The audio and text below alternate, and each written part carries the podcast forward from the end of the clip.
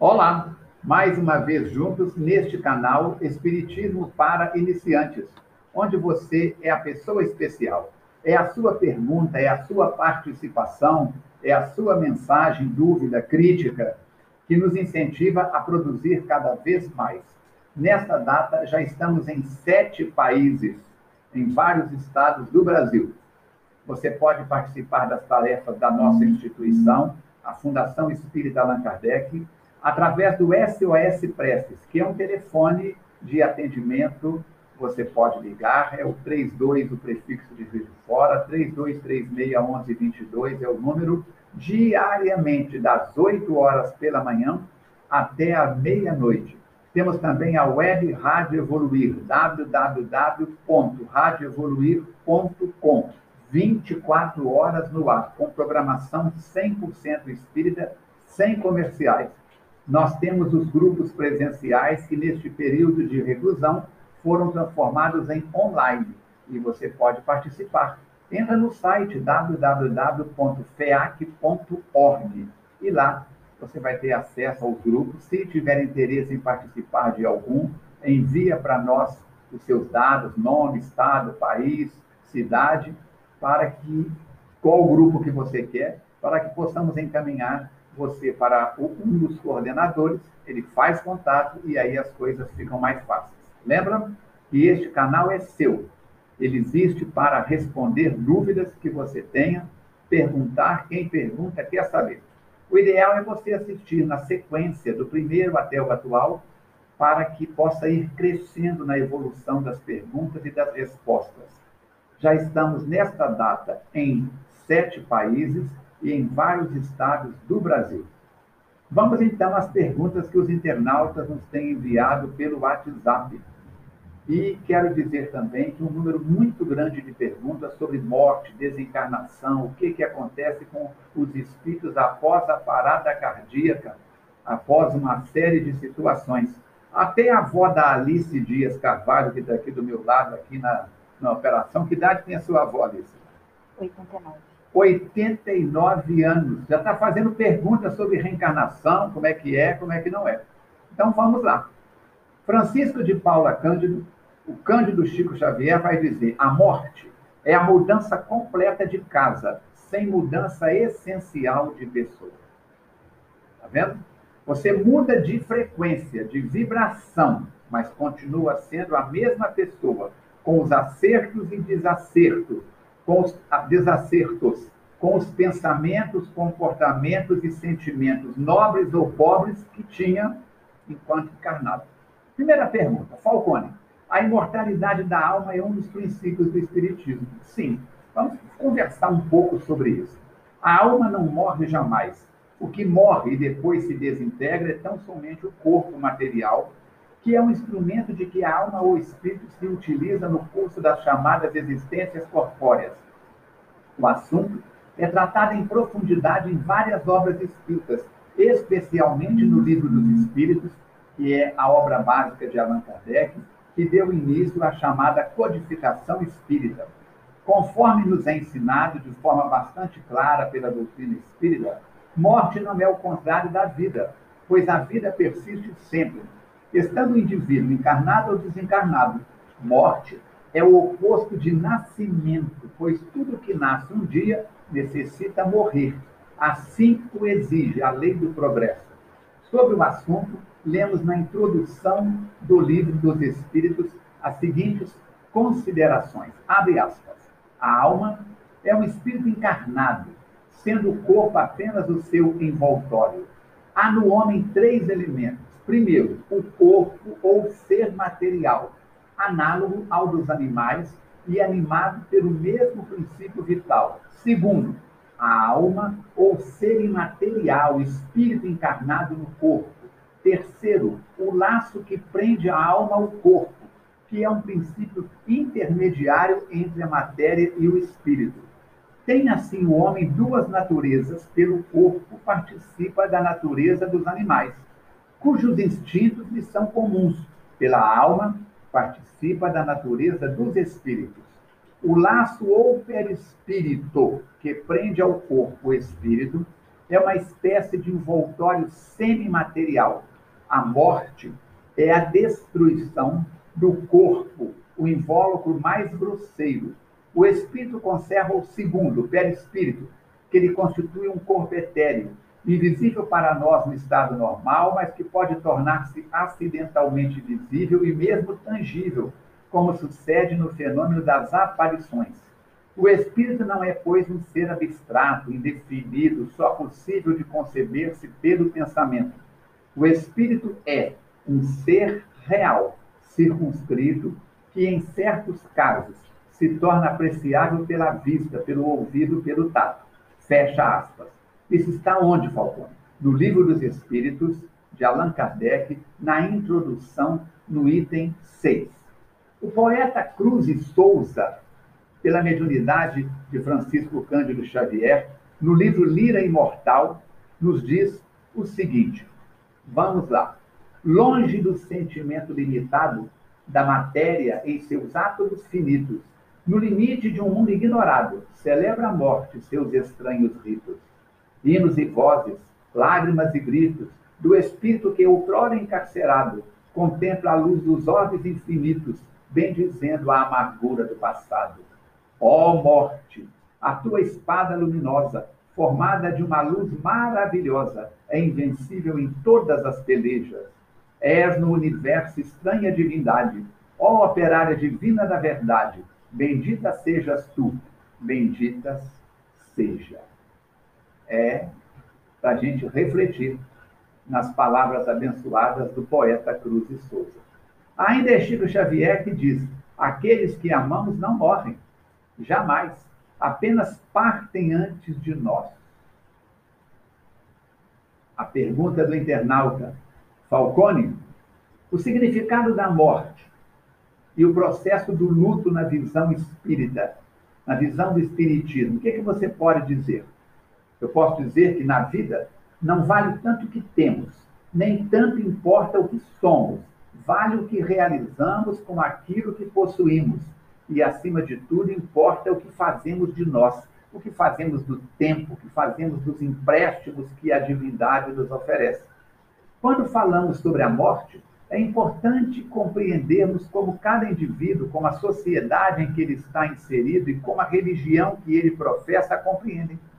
A crença religiosa professada por cada indivíduo é muito importante, pois é por meio dessa crença que ele fará a interpretação deste evento. Assim, toda religião tem uma maneira de interpretar a morte. A vida após a morte, segundo o Espiritismo, o que acontece na hora da morte? Pergunta o internauta. Quanto tempo o espírito fica no corpo após a morte? Quanto tempo o espírito fica na terra após a morte? Na Revista Espírita de julho de 1865, lemos: Dia virá em que os homens vencidos pelos males, engendrados pelo egoísmo, compreenderão que seguem o caminho errado, e Deus quer que eles encontrem o caminho à sua custa, porque lhes deu o livre-arbítrio. O excesso do mal lhes fará sentir a necessidade do bem, e eles se voltarão para este lado, o do bem, como para a única tábua de salvação. Quem os levará a isso? A fé, séria no futuro, e não a crença do nada após a morte. A confiança num Deus bom e misericordioso, e não o medo dos suplícios eternos. Assim, a vida após a morte é a continuidade daquilo que nós vivemos na matéria de acordo com o nosso padrão moral. Quanto tempo o espírito fica no corpo após a morte depende do apego. Para uns é questão de horas, para alguns de dias, para alguns de um tempo muito maior. Quanto tempo o espírito fica é, na Terra após a morte? Ele vai ficar na Terra até que tem um padrão de evolução que o faça capaz de ser transferido para um planeta mais evoluído. Encarnado ou desencarnado, estamos na Terra, só que em planos diferentes. Como é a vida após a morte, segundo o Espiritismo? E o que, que acontece na hora da morte, segundo o Espiritismo? Segundo a doutrina espírita, de acordo com as próprias palavras do Evangelho, com a lógica e a mais rigorosa justiça, o homem é filho de suas obras durante essa vida e após a morte. Ele não deve nada ao favor. Deus não recompensa-o pelos seus esforços ou pune-o pela negligência enquanto for negligente. O que acontece é uma mudança do lado material para o lado espiritual. No livro dos Espíritos, na questão 149, vamos ler o que sucede à alma no instante da morte. É uma pergunta muito comum nas nossas reuniões de entes queridos, que acontecem na primeira terça-feira de cada mês. Vamos lá então. Respondem os espíritos. Volta a ser espírito, quer dizer, na hora da morte, ele, a alma passa, volta ao mundo espiritual. E voltando ao mundo espiritual, de onde se apartara momentaneamente. Já na questão 150 do mesmo livro, Kardec questiona: a alma após a morte conserva a sua individualidade? E os espíritos categoricamente afirmam: sim, jamais a perde. Que seria ela se não a conservasse? Na questão 152 do Livro dos Espíritos, Kardec pergunta: que prova podemos ter da individualidade da alma depois da morte? Com a resposta dos Espíritos, nós lemos, abre aspas, não tendes essa prova nas comunicações que recebeis? Se não fosseis cegos, veríeis. Se não fosseis surdos, ouviríeis pois que muita miúde uma voz nos fala, reveladora da existência de um ser fora de vós. E Kardec comenta dizendo que os que pensam que pela morte a alma regressa ao todo universal estão em erro. Se eles, se eles supõem que semelhante à gota d'água que cai no oceano, ela perde, a lua, perde ali a sua individualidade, estão redondamente equivocados. Como enfrentar a perda de ente querido? Entre aqueles que se amam, a morte aparece em vão. Pode plantar a saudade, mas nunca separação. Responde Meimei Espírito pela mediunidade do nosso Chico. Outra pergunta. O que o Espiritismo tem para nos contar sobre a vida após a morte? Bom, essa, se eu for responder isso aí, é um seminário, dois seminários, vários seminários. Mas vamos lá. A doutrina espírita nos ensina que o processo de desencarne é algo que depende muito de cada pessoa e de como ela viveu a sua vida. Não existe uma regra geral que agrupe todos os casos. Kardec assume os diferentes processos de desencarne, os agrupando quanto ao momento em que se dão e quanto à facilidade ou dificuldade do processo e seus efeitos no espírito. Se no momento em que se extingue a vida orgânica, o desprendimento do perispírito fosse completo, a alma nada sentiria absolutamente. Certo? Se nesse momento a coesão dos dois elementos, dos dois corpos, espiritual e carnal, estiverem no auge de sua força, produz uma espécie de ruptura que reage dolorosamente sobre a alma. Se a coesão for fraca, a separação torna-se fácil e opera sem abalo. Se após a cessação completa da vida orgânica existirem ainda contato entre o corpo e o perispírito, a alma poderá ressentir-se dos efeitos da decomposição do corpo até que o laço inteiramente se desfaça. Então, nada de generalização. Cada caso é um caso. Não existem duas desencarnações iguais, como não existem duas reencarnações iguais. Quanto tempo o espírito fica no corpo após a morte? Já respondemos lá em cima, vamos ampliar um pouco mais como eu disse, muito grande o número de perguntas sobre este tema. Quanto tempo o espírito fica no corpo após a morte? Cada espírito tem a sua história, as suas necessidades de aprendizado, e são esses fatores, mais a compaixão divina, que atenua a nossa caminhada na Terra, que determina o tempo necessário entre as encarnações. Após o período de readaptação, do desencarnado ao plano espiritual, ele começa uma fase que pode ser mais ou menos longa de aprendizado e revisão das suas encarnações, com o objetivo do aprendizado das leis divinas e do crescimento moral do espírito. Caso os mentores espirituais achem necessário uma encarnação, este processo é iniciado com a maior ou menor participação do indivíduo que vai encarnar segundo o seu adiantamento moral. Se você quer saber mais sobre este tema, eu aconselho você a ler o livro No Mundo Maior, de André Luiz, por Chico Xavier. Quanto tempo o espírito fica na Terra após a morte?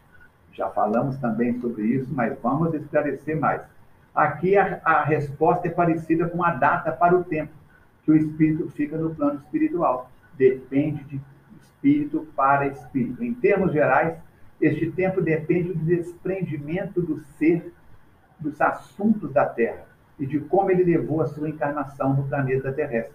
Se foi uma pessoa muito ligada aos bens materiais e nunca cuidou-se espiritualmente, esse processo será mais lento, por conta da conexão de pensamento e a vibração que o espírito traz em relação às coisas terrenas. Caso o espírito consiga contrabalançar as preocupações do nosso planeta com as questões morais e espirituais na hora do seu desencarne, estará mentalmente mais preparado para deixar tudo para trás e seguir o caminho da nova jornada no plano espiritual. Um caso extremo e delicado é o suicídio, que vai precisar ser tratado em um verbete separado. Nós vamos tratar disso. Mas se você quiser saber mais, leia Memórias de um Suicida, da nossa querida médium Ivone do Amaral Pereira. Joana de Ângeles, pela mediunidade de Divaldo Pereira Franco, diz: Ninguém tem o destino do sofrimento. Ele é o resultado da ação negativa, jamais a causa. Quer dizer, ninguém renasce para sofrer. Ah, mas uma pessoa que nasce com lesão física, com lesão anatômica, com lesão psicológica, isso é uma reação de comportamento dele em outras reencarnações, não é em outras vidas. Não existe outras vidas. Quer saber mais? Leia Evangelho segundo o Espiritismo, capítulo 5, todinho, mas principalmente o item 6 a 10. Falcone, morte para mim é tabu. Como lidar com a morte? Queremos sugerir a você um estudo. Como lidar com a morte, do Dr. Roberto Lúcio da AME, de Minas Gerais. O Dr. Roberto Lúcio é um médico psiquiatra, trabalha no Hospital André Luiz, em Belo Horizonte, é meu amigo, e ele, neste estudo, Como Lidar com a Morte, ele vai falar do medo da morte, por ser a maior causa do medo que o homem carrega. É morte. É, e a morte é vista não apenas por seu significado restrito de cessação da vida, mas também e principalmente por todos os medos advindos da ideia que estão ligadas à morte, como aniquilamento, impermanência, perda, sofrimento, ser enterrado vivo e da qualidade de morrer. Dr. Roberto explica o porquê desses medos, bem como o fato de nem os grupos materialistas, nem os espiritualistas, e dentre estes últimos, nem os reencarnacionistas conseguirem acabar plenamente com esse medo, essa sensação de desconforto.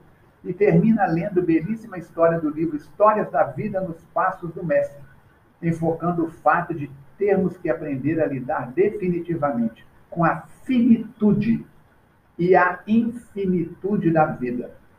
Vieste do pó e ao pó voltarás.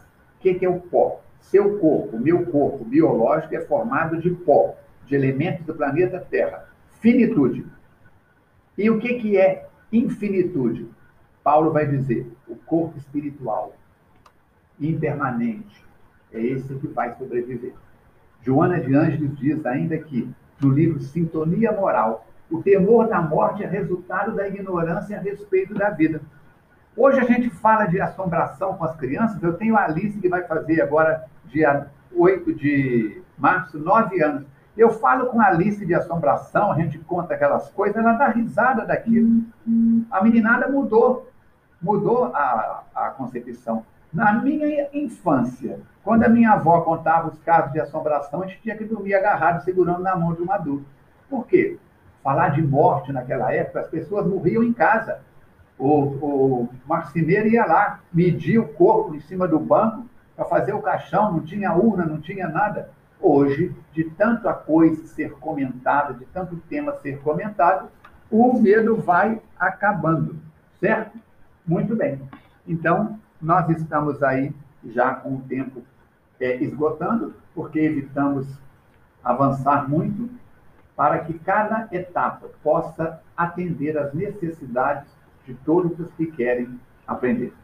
Lembre que este canal de podcast é seu comentários, sugestões, dúvidas, perguntas, envie por WhatsApp, apenas WhatsApp, para o número 329-8489-9106. Fala de qual país, cidade, estado você está falando e lembre-se, a sua ajuda na divulgação, compartilha, divulga nos seus contatos, nas suas redes sociais. Se você quiser saber a minha agenda de palestras, entra no meu Facebook, facebook.com.br Falcone Espiritismo.